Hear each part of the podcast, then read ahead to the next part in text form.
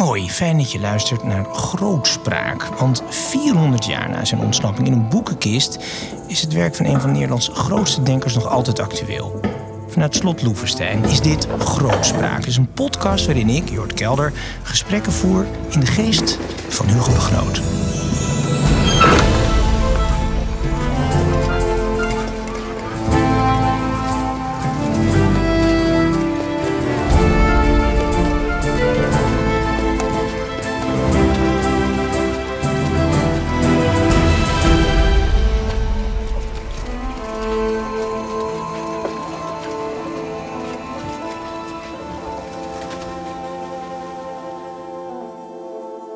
Ahoy, eh, luisteraars. We zitten eh, in de podcast Grootspraak. En dat is bij de aflevering Polemiek. En wat is nou het verband tussen polemiek en Hugo de Groot? En de polemiek van vandaag heeft hij iets eh, te maken met de 17e-eeuwse traditie van de pamfletten. Ik ga daar straks over praten, eigenlijk over het nu... eh, met Henry Beunders, eh, emeritus hoogleraar eh, te Rotterdam.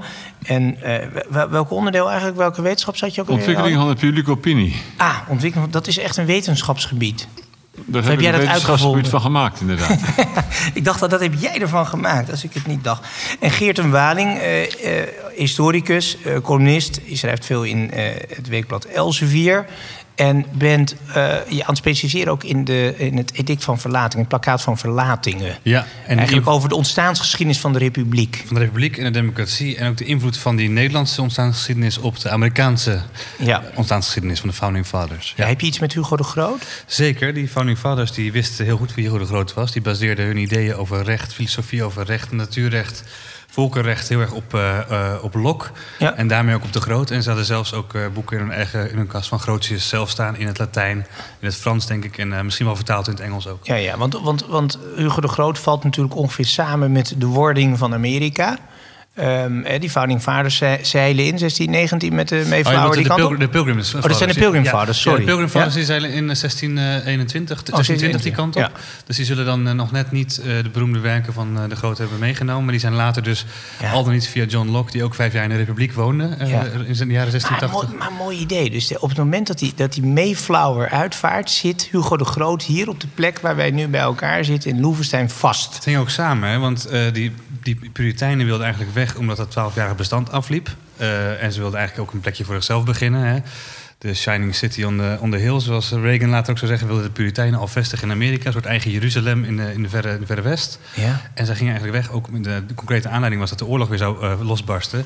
En dat was juist ook de reden waarom eh, Maurits eigenlijk eh, je- van Oldenbarneveld en de Groot en dergelijke liet vastzetten. Dus dat ging allemaal met elkaar samen rond 1620. Ja. Voor hetzelfde geld had dus Hugo de Groot kunnen inschepen... met de Founding Fathers... en had hij ook nog even Amerika bedacht. Dan had hij misschien nog niet- Ehm, niet hier op Loevestein gezeten. Althans, de Verenigde Staten had hij niet. Maar goed, hij zat vast op Loevestein en had hij nog een boekenkastje voor nodig. Eh, daar ga ik eerst even over praten met Henk Nelle, eh, de biograaf. Eh, het, we mogen zeggen het standaardwerk Hugo de Groot, een strijd om de vrede geschreven. een jaartje of 15 geleden. Je hebt daar ontzettend lang studie naar gemaakt, Hugo de Groot. Wat is even heel kort, wat is jouw fascinatie voor die Hugo de Groot? Ja, dat is een beetje moeilijk eh, um, in enkele zin eh, te Dat formuleren. doe het in een paar boeken dan. Maar Ja. hij was, hij was een man die heeft eigenlijk een vrij saai leven geleid. Hij zat voortdurend op zijn studeerkamer, heeft niet heel veel gereisd. Maar dat het toch zo'n spannend leven is geweest... is dat hij voortdurend met iedereen ruzie had. Ik wil niet zeggen ruzie maakte, maar hij had heel veel meningsverschillen met anderen. En die heeft hij eigenlijk ook op papier uitgevochten. Dus de, ehm, je kunt zeggen dat het leven van Hugo de Groot staat in het teken van de eh pamflettenstrijd. En Ja. hij heeft er zelf verschillende echt heel knap eh, geschreven en onder woorden gebracht. En studie te maken van die... Ja, want, eh, want, want even Henk, kijk, we nu leven in de tijd van Twitter, van de allerlei polemiekjes, Twitterstormpjes, noem maar op. Daar gaan we straks met Henri en met Geerten over praten. Maar die 17e eeuw, is een- daar is ontzettend veel eh, debat en, en verbale eh, kabaal.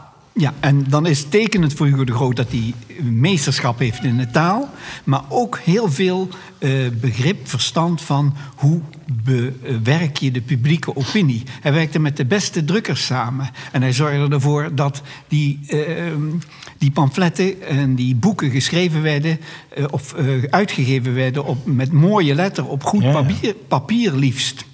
En dan bekommerde hij zich ook over in welke taal bedien ik welk doelpubliek. Ja. Dus het was eigenlijk een eh, propagandist puur sang. Ja, mooi. Ehm, die, hij, hij- hij is eigenlijk eh, geofferd, nou ja, ge- ja, geofferd in een strijd tussen de rekkelijke en de precieze. Dat was een godsdienstige twist in de, in de tijd van het twaalfjarige bestand, dus tussen 1609 en 1621. Hij is ten onder gegaan met Oldenbarneveld, zou je kunnen zeggen. Die werd onthoofd. Hugo de Groot wordt hier op Loevestein dan vastgezet. Even heel kort voor de luisteraar. Die rekkelijke en die precieze. We hebben het er tegenwoordig ook wel over. Ben je wel woke genoeg? Ben je wel zuiver genoeg? Zeg je wel precies wat je moet zeggen als je bij jouw groep wil horen? Hij hoorde bij de rekkelijken, bij de remonstranten. Ja, en dat was een richting die in de theologie een soort menselijke verantwoordelijkheid wilde eh, invoeren. Tegenover de strenge Calvinisten die zeiden: nee, je bent eigenlijk een werktuig in handen van Ja. God. En dat was een essentieel eh, verschil dat naar de politiek overcijpelde. Ja, want En wat dus- eigenlijk een fitty is tussen twee Leidse theologen, hoogleraren, Arminius en Gomarus, die dus eigenlijk een dorpsgevecht te Leiden, eh, dat kri- krijgt nou ja, bij de internationale consequenties, maar niet van nationale Ja, consequenties. je kunt rustig zeggen internationale Ja? eh, eh, consequenties. Want het wordt uiteindelijk beslist op de synode van Dordrecht. En dat was in principe een nationale synode. Maar van alle kanten werden Calvinisten uitgenodigd om daaraan deel te nemen. En toen is dus die rekkelijke richting definitief uitgebannen uit de kerk. En Ja. werden ze tot groepering gedegradeerd. Ja. De Groot is zich altijd polemisch blijven uiten, of heeft hij zich meer op het echte wetenschappelijke werk gestort? Je ziet dat hij zich steeds polemischer is gaan uiten, maar dat hij ook bepaalde technieken heeft toegepast om juist de tegenstander niet echt uit te dagen. Hij wilde gewoon met argumenten werken. En daardoor heeft hij ook bijvoorbeeld het belangrijkste pamflet wat hij geschreven heeft, was gericht tegen de veroordeling van het Oldenbarneveld-regime. Daarvan heeft hij steeds gezegd: Ik heb me nog zachtjes uitgedrukt. Als ik echt op de man had willen spelen, dan had ik het anders gedaan. Was hij al zo direct in zijn woordkeus? Ja, er is bijvoorbeeld. ehm, ja, ik weet niet of ik dan te ver in detail treed, maar de figuur van Maurits, die blijft in de De verantwoording stadhouder, ja? op de achtergrond. Maar eh, later in zijn pamflettenstrijd, wanneer hij alle teugels viert, dan beschuldigt hij Maurits er bijvoorbeeld van dat hij zich verlekkerde aan het zicht van de executie van Oldenbarneveld. Vanuit een raam eh, keek Hmm. hij toe op het schouwspel in het Binnenhof. Is nooit bewezen, hè? Is niet bewezen, is ontkend, is bestreden. Maar Hugo de Groot heeft die, ehm, die roddel eigenlijk Ja. weer in die pamflettenstrijd ingebracht. Juist om de tegenpartij duidelijk te maken dat het doden van tegenstanders... Ja. dat dat in principe altijd verkeerd is. Of het nou op politieke gronden of religieuze gronden gebeurt.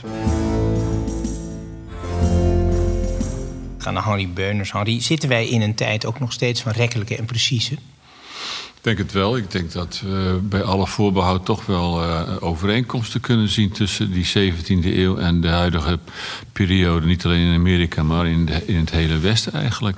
Ik, ik denk dat er nu ook een, een, een morele en een kenniscrisis is in onze cultuur. En de morele crisis is dat we eh, de gelijkheidsgedachte tot een soort dwanggedachte hebben gemaakt op basis van de universele verklaring van de rechten van de mens. En dat heeft eh, geleid tot het idee dat iedereen niet alleen formele gelijkheid heeft voor bij, bij het stemrecht en zo. Maar dat iedereen ook gelijkheid heeft in aanzien, zoals het woord ook luidde in de 17e eeuw. Het ging om reputatie. Iedereen wil evenveel aandacht en ook evenveel aanzien en respect. En dat betekent dat als je met, even tot Nederland beperken, met 17 miljoen mensen evenveel aandacht moet geven. En ook Ja. evenveel aanzien en respect. Ja, dat het een probleem wordt. En dat levert ook een hele hoop geschreeuw en gekakel op. En daarmee kun je de sociale media eh, ook wel heel erg vergelijken met die pamfletten. Oorlog, die er naast al die andere oorlogen in die 17e Wordt vaak eeuw. vergeleken, inderdaad. De Ja, nou, ik denk dat het helemaal tegelijk- Met de Twitterstormen van nu. Om een, om een voorbeeld te geven, en Henk Nellens zal allemaal corrigeren als ik het fout heb.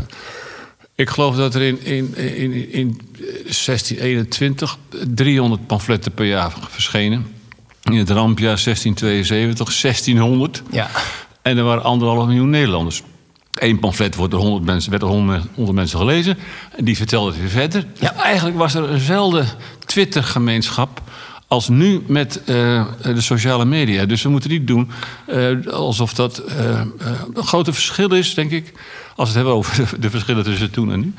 Is dat toch Twitter en, en sociale media, Instagram, whatever... wordt allemaal vanuit de bunker van de privésfeer wordt dat afgevuurd.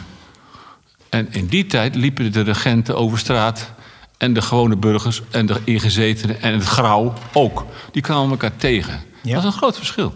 Die Dus werelden waren niet gescheiden. Ze woonden toch wel gewoon in verschillende door buurten. elkaar. Ja, zo nam de helft van die anderhalf miljoen wonen in de stad. Ja. En die kwamen elkaar toch tegen in Dordrecht of in Leiden. Ja, ja. waar dan ook. Of ze kwamen elkaar tegen in de trekschuit, hè, de schuitenpraatjes. Dat in, een in de trekschuit en op andere In gelegenheden. de plek waar mensen Geert elkaar- Erwaling, sorry, wat Nee, zijn dus dat? de, De bekende, dus, eh, de schuitenpraatjes, de wet. schuitenpraatjes? Ja, van de trekschuit. De, de- ja, meneer Beuners weet daar veel meer van dan ik hoor. Maar die, dat er dus in de trekschuit iedereen gebruikte. Dat was openbaar vervoersmiddel eigenlijk. Het snelste En vervoermiddel. het snelste vervoersmiddel. En het meest ontspannen. Want zo'n zo'n koets of zo'n... Oh, de- sorry, ik sta nu pas de trekschuit. Trekschuit, ja, dat, ja, ja, dat ja. was waar men kwebbelde over. Ja. Ja. en je had rustige tijd. Het ging redelijk snel, maar het was heel comfortabel. Je zat in dat veronder of op het dek als het een beetje warm Ja. was. En je zat met elkaar te praten en gedichten te, te, te, en liederen te zingen. Ja. En dat was eigenlijk iets wat best wel nu- democratiserend werkte. Ja, maar toch even, kijk, het is, dat, het is een vorm van entertainment, maar het heeft in het geval van de Rekkelijk en de Precieze bij Olde Barneveld en, en later in 1672 met de Gebroeders de Wit, heeft het fatale gevolgen. Uiteindelijk leidt dit natuurlijk tot een cultuur, tot een verwijdering van groepen, die nou ja, tot lynchpartijen leidt feitelijk en tot de onthoofding van Olde Barneveld. Was, vind je dat we ook al op dat niveau nu zitten? Eh, Ja, dat denk ik wel, omdat we nu toch grote strijd hebben eh, naar aanleiding van die internetbewustzijnsexplosie. die, eh, wat- ik noem internet eigenlijk een atoombom in de democratie. Want iedereen Ja. is nu radioactief besmet met, met, de, met de internetvirus. de mening.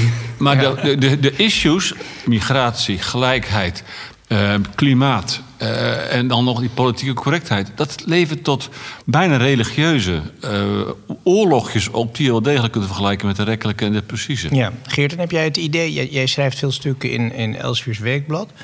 Ehm, jij belandt zo nu en dan ook eh, in een hoek. Je hebt, ik, het grootste verwijt wat jou bijvoorbeeld altijd gemaakt wordt, dat heel vaak terugkomt, is dat je ooit een interview met Jean-Marie Le Pen hebt gehad. Ja, ik geloof dat je nog student was. Ja. In het bijzijn van Thierry Baudet. Ja. Daarmee moet jij gecanceld worden. Die toen nog niemand kende trouwens, maar dat was natuurlijk achteraf gezien. Want we hebben het over welk jaar? Eh, 2009, als ik het goed zeg. Dus, jongens waren we, maar rechtse jongens, toch?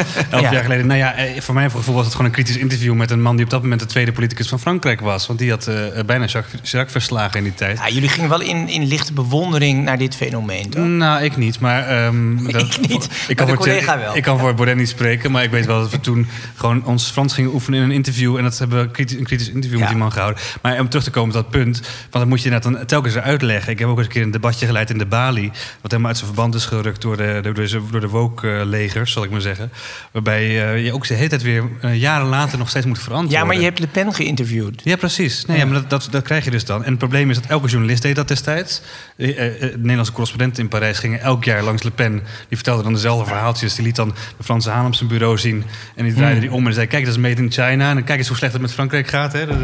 Ja. Zelfs de Franse trots is made in China. Dat soort grapjes. Maar is die, in, die interessante indeling? Dus jij, hebt, jij bent gezien met hem. Ik ben Ja. ook wel eens met hem gezien, met, met Thierry Baudet Oh, in dit Baudet, geval. dit ja. Ik heb wel eens in een vliegtuigje met hem gezeten ergens. Dat schijnt een groot vergrijp te zijn.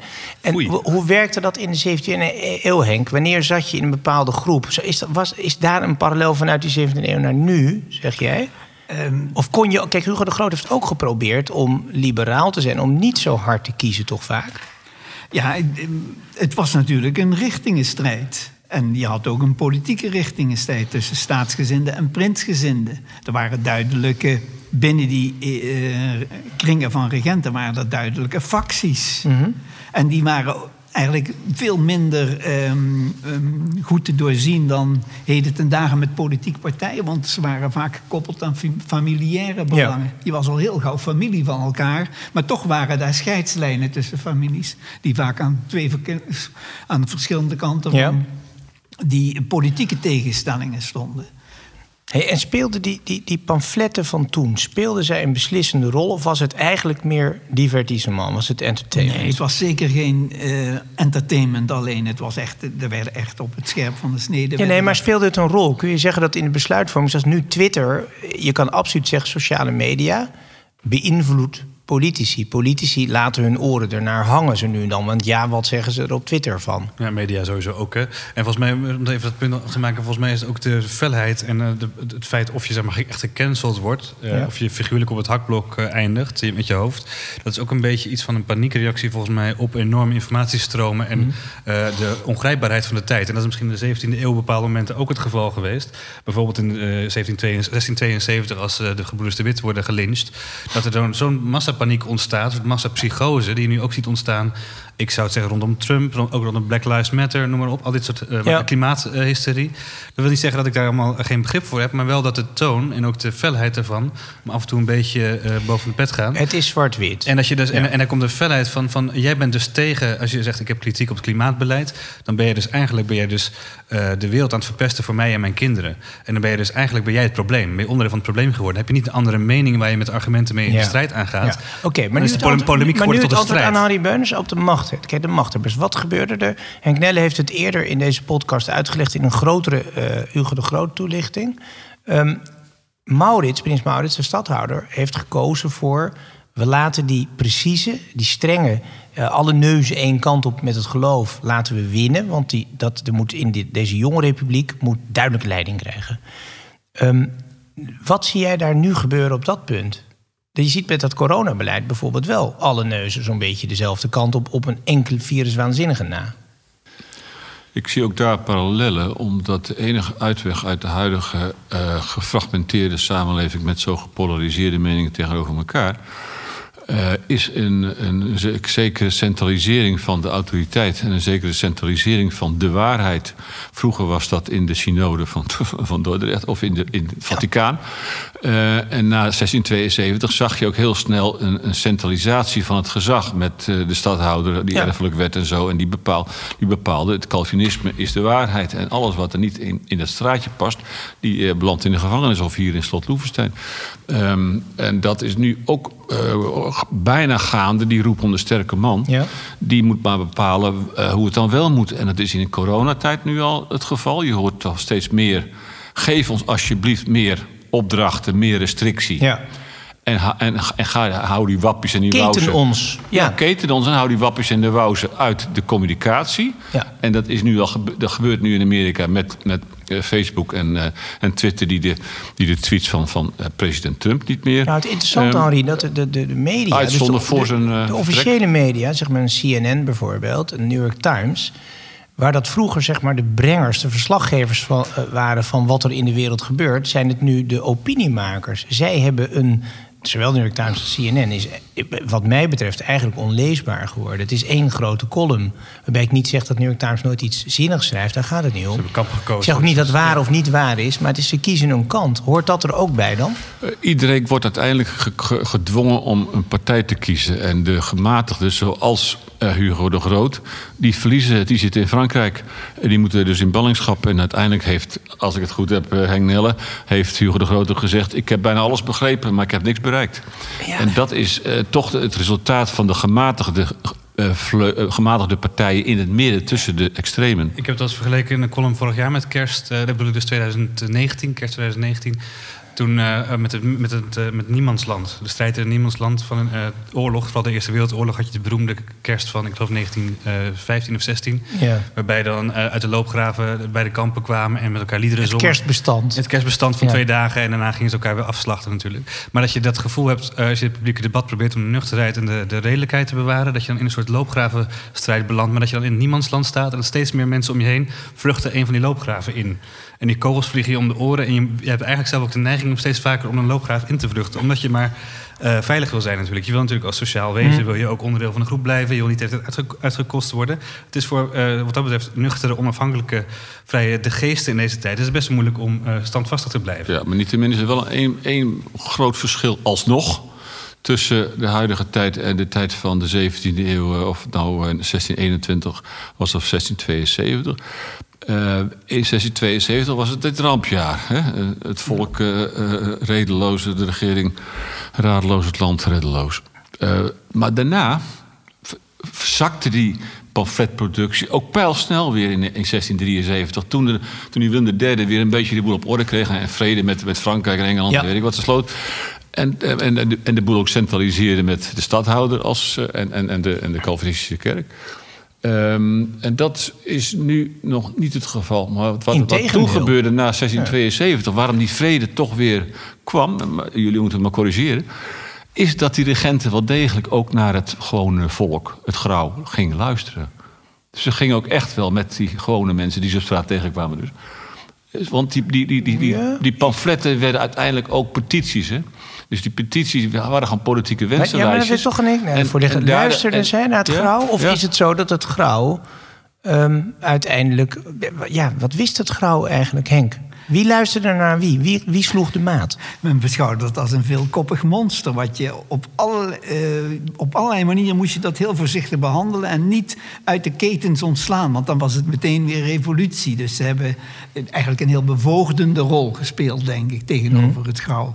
Maar ze namen het, Maar de klachten van het grauw wel serieus. Het grauw had altijd het macht- het machtigste middel wat ze hadden. En dat hebben we in twee- 1672 ook gezien. Ja. Toen er alleen nog een paar vellen over waren van de lynchpartij van de Groeners de Wit. Het grauw heeft altijd het communicatiemiddel van het geweld. Ze kunnen iemand de kop inslaan. Ja. Dus En, dat, ingooien, en, en, en, en het huis van de regent plunderen enzovoort. Ja, maar Harry, werd ook het grauw niet vooral ingezet... zowel eigenlijk in de tijd van de rechtelijke en de precies als zeker in 1672... door de elite, dus door Maurits en door Willem III... om... eh, Om omslag o- te bereiken. Ja, in feite misbruikte. De, de orangisten werden misbruikt om een machtspositie voor de Oranjes op te bouwen. zeg ik dat goed? Dat was toen zo, nu ook zo. Maar er zijn ook altijd nog wel gewone mensen, ook het grauw... die wel degelijk hun eigen eisen hadden. Ja, ja. En die lokaal, hè, het was ook al lokaal, provinciaal. Het was niet één land zoals nu. Het was allemaal heel erg lokaal. Dus die gewone mensen die zeiden... wij willen dit, we willen dat. En dat, dat, dat zeiden de regenten die het nauw waren... of hun huis geplunderd zagen. Die zeiden, nou, fruit... eh, we geven het toe. Maar, Maar- in het algemeen heeft Henk Nelle gelijk dat de dominantie van de, de Maurits, de stadhouderpartij natuurlijk. eh, Maar als ik jou hoor, Harry Beuners, is, hebben wij eigenlijk een 1672 moment nodig, hoe bloederig ook. Maar daarna keert de rust weer Ja. in het land. Echte crisis dus. Waar zitten we nu? Welk jaar? We zitten- 1671? Ja, zoiets. dat, ja, dat denk ik wel. Want we, kijk, wat, wat we eh, onlangs dus zagen met, met meneer Trump in zijn laatste dagen. Dat is natuurlijk niet het einde van deze, van deze strijd. Want dat zijn fundamentele eh, gevechten die nu gaande zijn. Net zoals tussen de rechtelijke en de precieze in de 17e eeuw. Maar zijn jullie dan en niet veel, en- veel optimistischer... omdat juist nu de informatie eigenlijk heel makkelijk bij elkaar te schrapen is... en dat het eerder luiheid is als je je niet is. verdiept Ja. in wat er nu precies aan de hand is. Dus Nou- jullie trekken een parallel met de 17e eeuw... maar ik zou zeggen, er zijn ook redenen voor optimisme. Nou, een andere is misschien wel een aanvulling. eh, eh, hoewel we- je zou kunnen zeggen, op dit moment eh, is het afzwakken van de crisis nog niet echt zichtbaar. Is natuurlijk wel een groot verschil dat we nu allerlei grondrechten en mensenrechten hebben.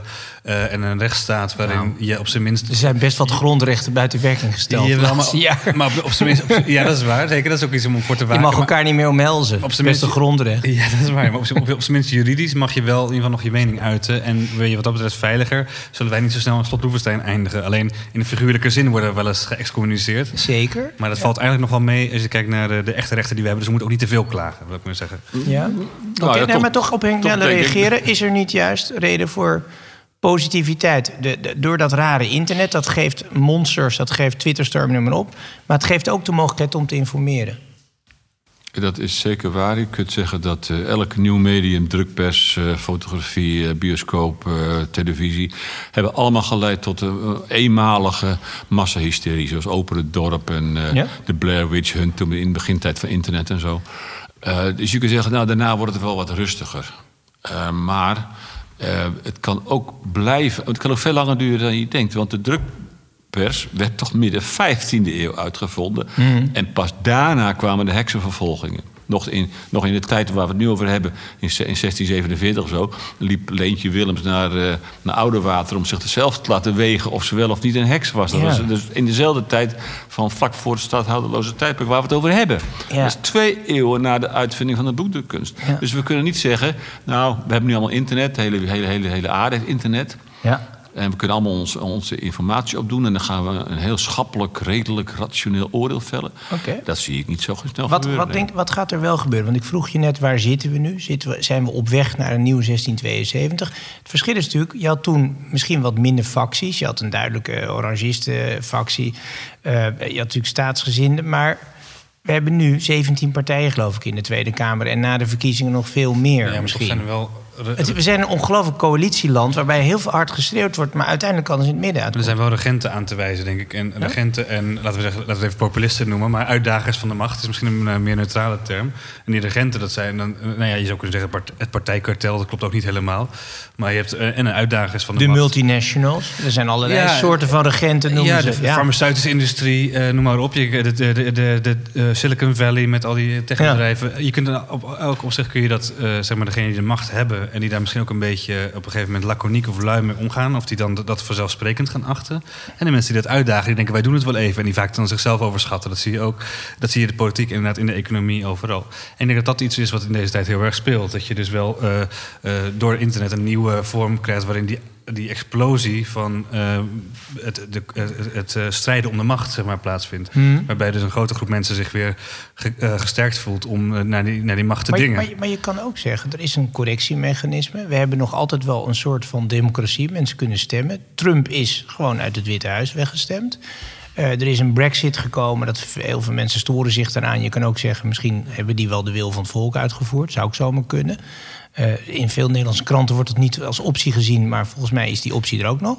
Dus ehm, eh, heeft er niet een enorm zelfreinigend vermogen van die democratie? Eh, Dit, nee. We moeten hier even doorheen en dan, ja, Nee, dan dat, komt het dat, dat denk ik dus niet, omdat we, eh, omdat ik, wat ik heb genoemd, die atoombom van internet in Ja? de democratie, is een atoombom omdat die gekoppeld is aan die gelijkheidsgedachte en aan de emancipatie van iedereen aan de eh al, allen boven hen gestelden.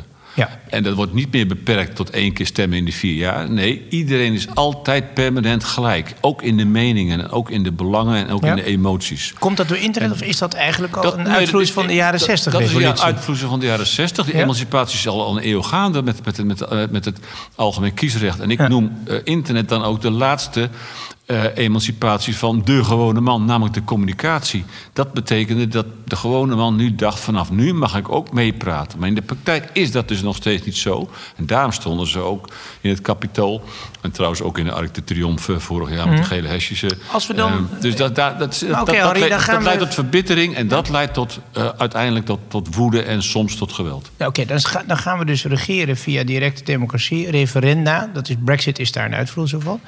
Ehm, zou dat een oplossing zijn? Nee, dat denk ik niet.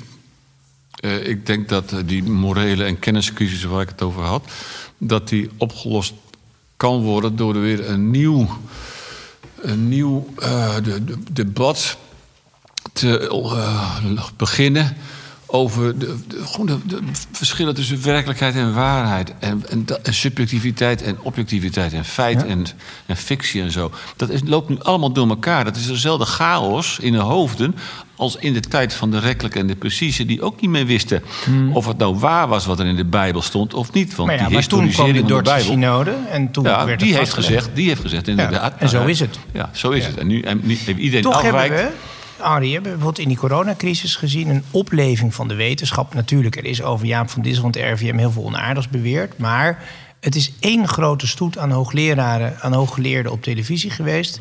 waarbij je uit allerlei enquêtes kan zien... dat een overgrote meerderheid van Nederland toch voor de redelijke oplossing is... voor wij geloven, wij zijn geneigd om die mensen wel te geloven. Ik vond het eigenlijk wel een steuntje in de rug van de wetenschap. Ja, maar toch moet, moet vastgesteld worden dat, dat alle kennis v- voorlopig is. Ook de wetenschappelijke kennis. De discussies tussen de wetenschappers, virologen, die gaat ook gewoon door. De ene vindt dit en de ander vindt dat. Tuurlijk. En dat besef. Dat is ook wetenschap. dat- ja, maar dat Ja. besef moet juist weer terug, ja. omdat wetenschap de rol van de kerk heeft overgenomen. Namelijk, de, dat, dat is de God van die, die weet wat waar is. En dat is natuurlijk ook niet zo. Precies, maar het gezag, dan heb je het eigenlijk over het gezag van de dokter en het gezag van de wetenschappen en de, het gezag van de dominee. Dat zijn allemaal, en van de burgemeester in, in dit geval ook, hè, de bestuurders die eh, boven ons gesteld zijn. Dat gezag is misschien wel heel erg afgekalfd. Daar wordt al langer over gesproken sinds de jaren 60, al die gezagscrisis. Ehm, nu zeker ook met de kennis van het en de democratisering van de kennis via internet. Maar ik denk dat dat helemaal niet zo slecht is als je inderdaad maar begrijpt, als mensen inderdaad maar er ervaring mee krijgen, dat ze weten, oké, maar wat wetenschappers zeggen is misschien niet per se de waarheid, maar het is wel de stand van, het is wel een voorlopige consensus over wat, wat, wat logisch is. En je- er is een verschil tussen, tussen echt bewijs en echt onderzoek en eh, rare fake news geluiden Mhm. en zo. En als dat zo, eh, ik denk best dat de massa in staat is om een zelfreinigend kritisch vermogen op te bouwen, maar daar is, daar is heel weinig ervaring mee. Dus je ziet nu, ik denk dat het groeipijn is, een soort eh, kinderziekte van het publieke debat, eh, door het internet, door die eh, atoombom, zoals Hanni Beuners zegt. Ja, maar, Dat daar nu nog geen ervaring meer is. Dat mensen lezen iets op Facebook en dat heeft evenveel waarde als wat hij. eh ja, maar wacht even. Henri gebruikt de metafoor atoombom. Als ik een atoombom voor mijn oren krijg, heb ik geen groeipijn, ben ik dood. Atoombom is iets best wel definitiefs. Ja, het dat- is iets onherstelbaars. Ja, ik noemde het radioactief besmet. Oké, het is ook niet gezond. Ook niet Ja. heel erg gezond. Eh, maar we moeten ook, ook niet vergeten dat eh, in 1621, in 1672 en in, in 2021, 2021 er een aantal crises elkaar kruisen.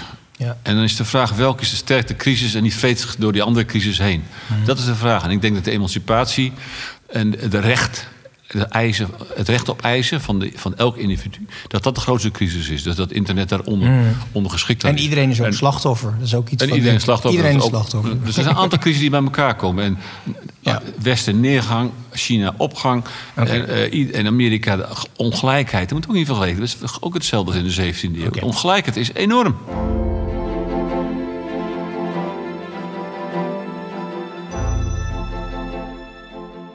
Andere vraag, Henk Nelle. Eh, eh, Hugo de Groot was een product van de, van de elite. Is een uh, patriciërskind uit Delft.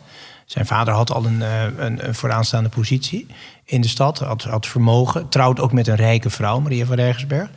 Um, de, komt binnen die elite komt dus een, een, discussie op gang... waar uiteindelijk ook natuurlijk de enige geletterde... Heeft die elite... Kijk, uiteindelijk eindigt van 1672 met een lynchpartij van, van, van de, de gebroeders de Wit, van de elite... Maar heeft die elite, uh, is die elite in staat geweest om de macht weer aan zich te binden? En zou daar een oplossing voor nu in zitten? Ja, er kwam een andere factie aan de macht. En die was eigenlijk vergelijkbaar met de factie die daarvoor had geregeerd.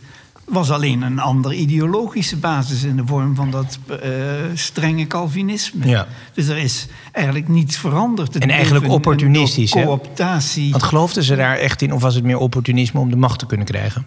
Uh, nou, ze waren natuurlijk godsdienstig begeesterd. Okay. Dat, daar zullen ze oprecht in zijn ja. geweest. Maar politiek veranderde er niets meer dan dat er een nieuwe mm. uh, groep op de kussens kwam. Maar het ja. zal eerder aan de orde zijn geweest, uh, Henk. Maar uh, Hugo de Groot die zei natuurlijk uiteindelijk... als het ging over de vraag of een oorlog rechtvaardig was of niet... Ja.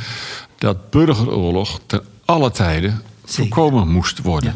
Ja. En dat, daarna heeft Thomas Hobbes dat ook tot een, een, een, een stelling gemaakt van de sterke overheid die de, de, veiligheid van alle burgers moet garanderen. Ja. En dat betekent dat er ook nu een, een, soort stroming zou moeten ontstaan die zegt alles is beter dan een burgeroorlog, of het nou in Amerika is of in, in Duitsland of in wat welk land ook. En dat zie ik nu eigenlijk niet, die, die groep. Omdat de twee groepen zeg maar de extreem links en extreem rechts groepen nog alleen nog maar feller worden op het ogenblik. En er is niet een middengroep Hmm. die nu de in Nederland misschien wel met, met, uh, met corona ja, en met interessant is de toch, roep naar het, om Henri, het midden. Ja, maar, precies, want de, de, de, de, regering in Nederland is, omdat het een coalitiepartij, regering is, altijd het midden. En die vleugels, die hebben heel veel kabaal, krijgen ook veel Hmm. aandacht van de media. Laten we eerlijk zijn. Um, Geerten, jij hebt natuurlijk best wel een polemische rol in je columns. Je, je poneert dingen. Ben je soms niet wat uh, moe van het poneren? Nee, nee ik, pro ik, probeer altijd op een radicale manier het, uh, een, een nuchter middenstandpunt te vertegenwoordigen. Ja, wat is het midden? dat is heel arbitrair nee, natuurlijk. Ja, bijvoorbeeld, nee, in dit geval dus populisten en regenten, om hem even zo te noemen... heb ik wel altijd dat ik uh, aan de regenten probeer duidelijk te maken... dat ze zich wat meer moeten inleven in de populisten. En andersom, dat, dat vooral uh, ervaring en uh, de bestuurskracht van, uh, van, van die regenten niet vergeten moet worden. En dat Nederland er toch wel netjes bij ligt, ondanks alle gezeik en gedonder. dus wat dat betreft, is dat, en dat kun je best polemisch zeggen. In, ik heb recent in een column heb ik weer Charlie Abtroot, burgemeester van Voorschoten, eventjes de mantel uitgeveegd omdat hij durft voor een kiesdrempel te pleiten. Dan denk ik, hoe durft een benoemde burgemeester nou zich te bemoeien met het democratisch stelsel? Wat ja. arrogantie. En tegelijkertijd zeg ik, ja, die man is niet het probleem. Het probleem is hoe wij denken over de democratie. En, uh, en over, uh, over bijvoorbeeld het feit dat nieuwe partijtjes altijd worden gezien als ja, gekonkel, gedoe, geruzie, uh, opportunisme. Terwijl juist in een democratie zou je waardering moeten hebben voor mensen die ofwel met Denk of met Ja 21 of bijeen ja, of Jezus leeft komen. Daar moet je juist waardering voor hebben. Dat is juist de openheid van het systeem. 89 partijen hadden zich aangemeld voor ja. de verkiezingen. Hoeveel er uiteindelijk de finish halen is de vraag. Maar toch. Nee, maar dat is toch een levende democratie partijen. dan? Ja, precies. 30 partijen gaan meedoen. En uiteindelijk krijg je toch weer 14 fracties of 13 of 2012 in de Tweede Kamer. En dat is Ja? afgelopen eeuw altijd zo geweest. Er maar is helemaal niks maar nieuws aan. vertegenwoordigt die Tweede Kamer...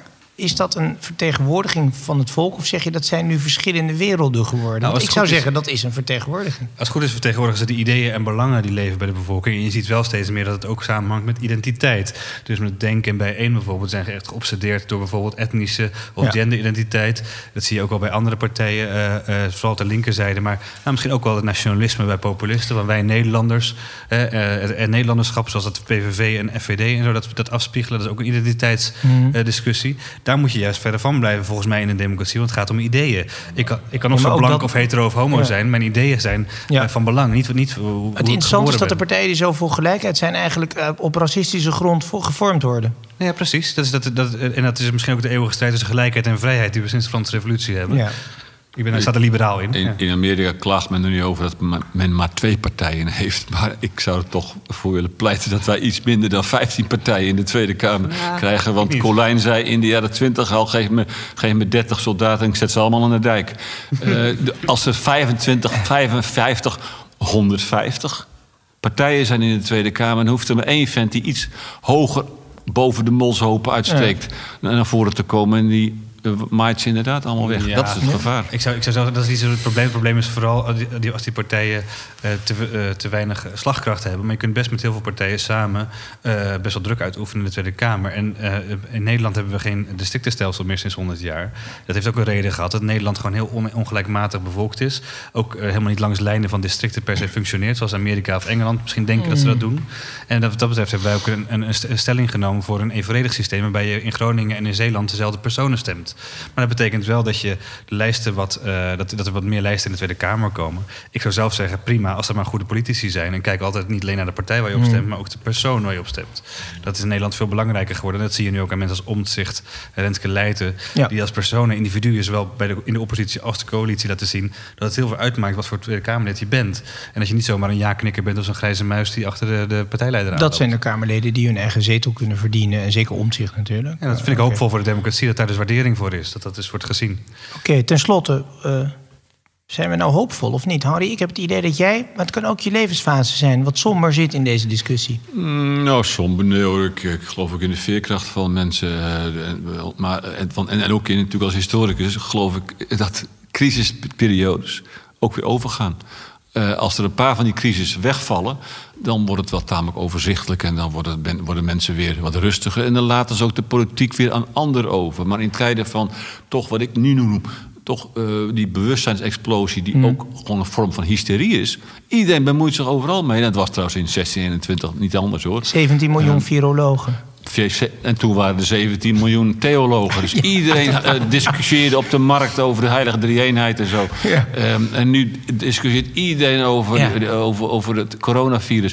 Dat gaat over, over een tijdje weer eh, afnemen. We moeten verlangen naar mensen- saaiheid in de politiek. Nee, dan keren mensen terug Ja. naar hun eigen leven. En dan zeggen ze, ik ga, ik ga weer een winkel openen. Ik ga weer gewoon een, eh, naar college. Ik ga weer dit mijn eigen leven volgen... om daar nog wat van te maken. toch, en niet... ik heb het gevoel dat wa- wa- waar sport natuurlijk altijd enorm veel kijkers trekt... en eh, nou ja, sport en spel, leuk om naar te kijken, wel of niet Olympische Spelen... eigenlijk heeft politiek een beetje die plek ingenomen. Ja. In Nederland kan je zeggen, sinds Fortuyn scoort... Ik, ik zit in de kijkcijferindustrie, ik werk bij televisie... daar kijken ze iedere ochtend om acht uur komen die cijfertjes. Dat is allemaal heel belangrijk, wordt dat gemaakt. En daar is politiek scoort gewoon. Twintig jaar geleden was politiek in principe een wegzepper. Dat is nu alleen nog als het woord Europa erin voorkomt, zeppen ze. Maar voor de rest is het spannend. Tenzij je Stef Blok hebt. Maar goed, dan noem ik ook echt een extremiteit. Nou ja, dat is ook de verslaving van, eh, van de, de media in- door de sociale media onder Ja. andere. Wat vroeger de rozenkrans was, men bad de rozenkrans, is nu van ik je kijkt net zo vaak op die, op die telefoon om het maar bij te houden wat er voor nieuws is. Dat is een, een soort Ja, maar ik probeer het dus ook te verslaving. relativeren. Het is ook gewoon op de bank. Zit even kijken wat Twitter erover roept. Vaak leuke woordgrapjes, vorm van cabaret ook. Oké, en we gaan weer over tot de orde van de dag. Terwijl de gemiddelde Nederlander, de voor mij de silent majority, het allemaal niet zo scherp. Het is altijd de rust die Rutte bewaart. Die zegt, zegt hij tegen mij ook altijd privé, maar zal het zakelijk ook zeggen. Wacht nou maar, die mensen die gewoon een baan hebben, normaal verantwoordelijk leven, een gezin overeind moeten houden, die zitten niet op die vleugels, die domineren het beeld, maar die domineren niet het stemhokje. Let Dat zeg, ik, dat zeg ik ook wel net, Ja. eh, dat de crisis wel weer verminderen. Ja. Maar ik zie ook op het journaal een mevrouw die gevraagd of ze zich laat, zal laten vaccineren of niet. Ik wil eens weten wat erin zit. nou, precies, dat is misschien wel aardig. Van, Ja. Ik ben best wel optimistisch als je, om op je laatste vraag te- in te gaan. Maar de, de, de, dat- ik zie wel dit jaar, eh, 2021, een vertrouwenscrisis. Die eh, zowel heel erg persoonlijk is als wij geven elkaar geen handen of knuffels meer. En Ja. vertrouwen we de ander nog wel. Er is een enorm bres geslagen in het onderling vertrouwen van mensen. Maar ook in het vertrouwen in het systeem. Ehm, en dat is wel iets wat we, waar we in 2021 de gevolgen pas van gaan zien van, door, door corona, denk ik. Eh, dat valt samen met die andere crisissen waar, crisis waar we het over hebben gehad. Ja. Maar ik, zie- tegelijkertijd ben ik ook hoop- hoopvol, net zoals Annie Beunus zei. Ja, als historicus weet je, er komt ook weer een einde. En een crisis is ook een mooi moment om eh, eh, dan weer eh, op te bouwen. Dus ik denk dat wat dat betreft, zolang maar de juiste mensen de juiste dingen doen om dat vertrouwen weer op te bouwen, dan zijn we over een paar jaar, kijken we hier dan weer lachend op terug. Slotwoord, zoals dat hoort, voor Henk Nellen. Henk, uiteindelijk, de, de Groot heeft zich in al die polemieken begeven. En het eindigt met hem dan wel treurig. Hij heeft er niet één gewonnen. Nee, Eh, er zijn inderdaad die woorden van... ik heb heel veel moeite gedaan, maar niets verricht. Volgens mij zijn ze apocrief, maar dat, dat schetst toch wel een beetje zijn leven. Zegt een van de Hij- meest invloedrijke denkers van de 17e eeuw... die het recht ongeveer eh, uitgevonden heeft. Nou ja, Ja. maar... Hè? Uiteindelijk heeft hij ze moeten accepteren dat de kerk verdeeld was... en dat in politiek Ja. opzicht ook nooit eenheid te bereiken is. Ja. Zouden, Discussie blijft. zouden onze politici zich moeten verdiepen in de geschiedenis... en in figuren als Hugo de Groot? Ik denk het wel, maar dan vooral om de ideeën die achter zijn hele denkwereld schuilen... en die nu nog steeds levend zijn. Ja, en zat er ook de gematigdheid in, een pleidooi voor gematigdheid? Behalve dan in het puur theologische? Gematigdheid binnen één kerk kunnen best mensen met een heel verschillend geloof samen God dienen. Oké, heren, ik dank u zeer. We zijn allemaal van dezelfde kerk. We hebben wat verschillende denominaties, wellicht. Ehm, amen, zeggen wij. En dan zeg ik heel plechtig dank voor het luisteren. Want dit was Grootspraak, een podcast van de Stichting Vrienden van Slot Loevestein. Mede mogelijk gemaakt door Lean Lawyers. Jawel, advocatuur in de geest van Grootjes. Redactie was van Casper de Gelder en Pieter Willemsen. De productie en de montage komen van Frederik Middelhoff van Podcast Guru. De muziek is van Toon Vieira. Naar een idee van Frank van Hoorn en met dank aan de voorzitter Stefan Bergman van de Stichting Vrienden van Slot Loevestein. Wil je meer weten over Hugo de Groot? Dan kun je je abonneren op de podcast of je kijkt even op hugodegroot.nl slash grootspraak. Wij zeggen dank en leven de vrijheid.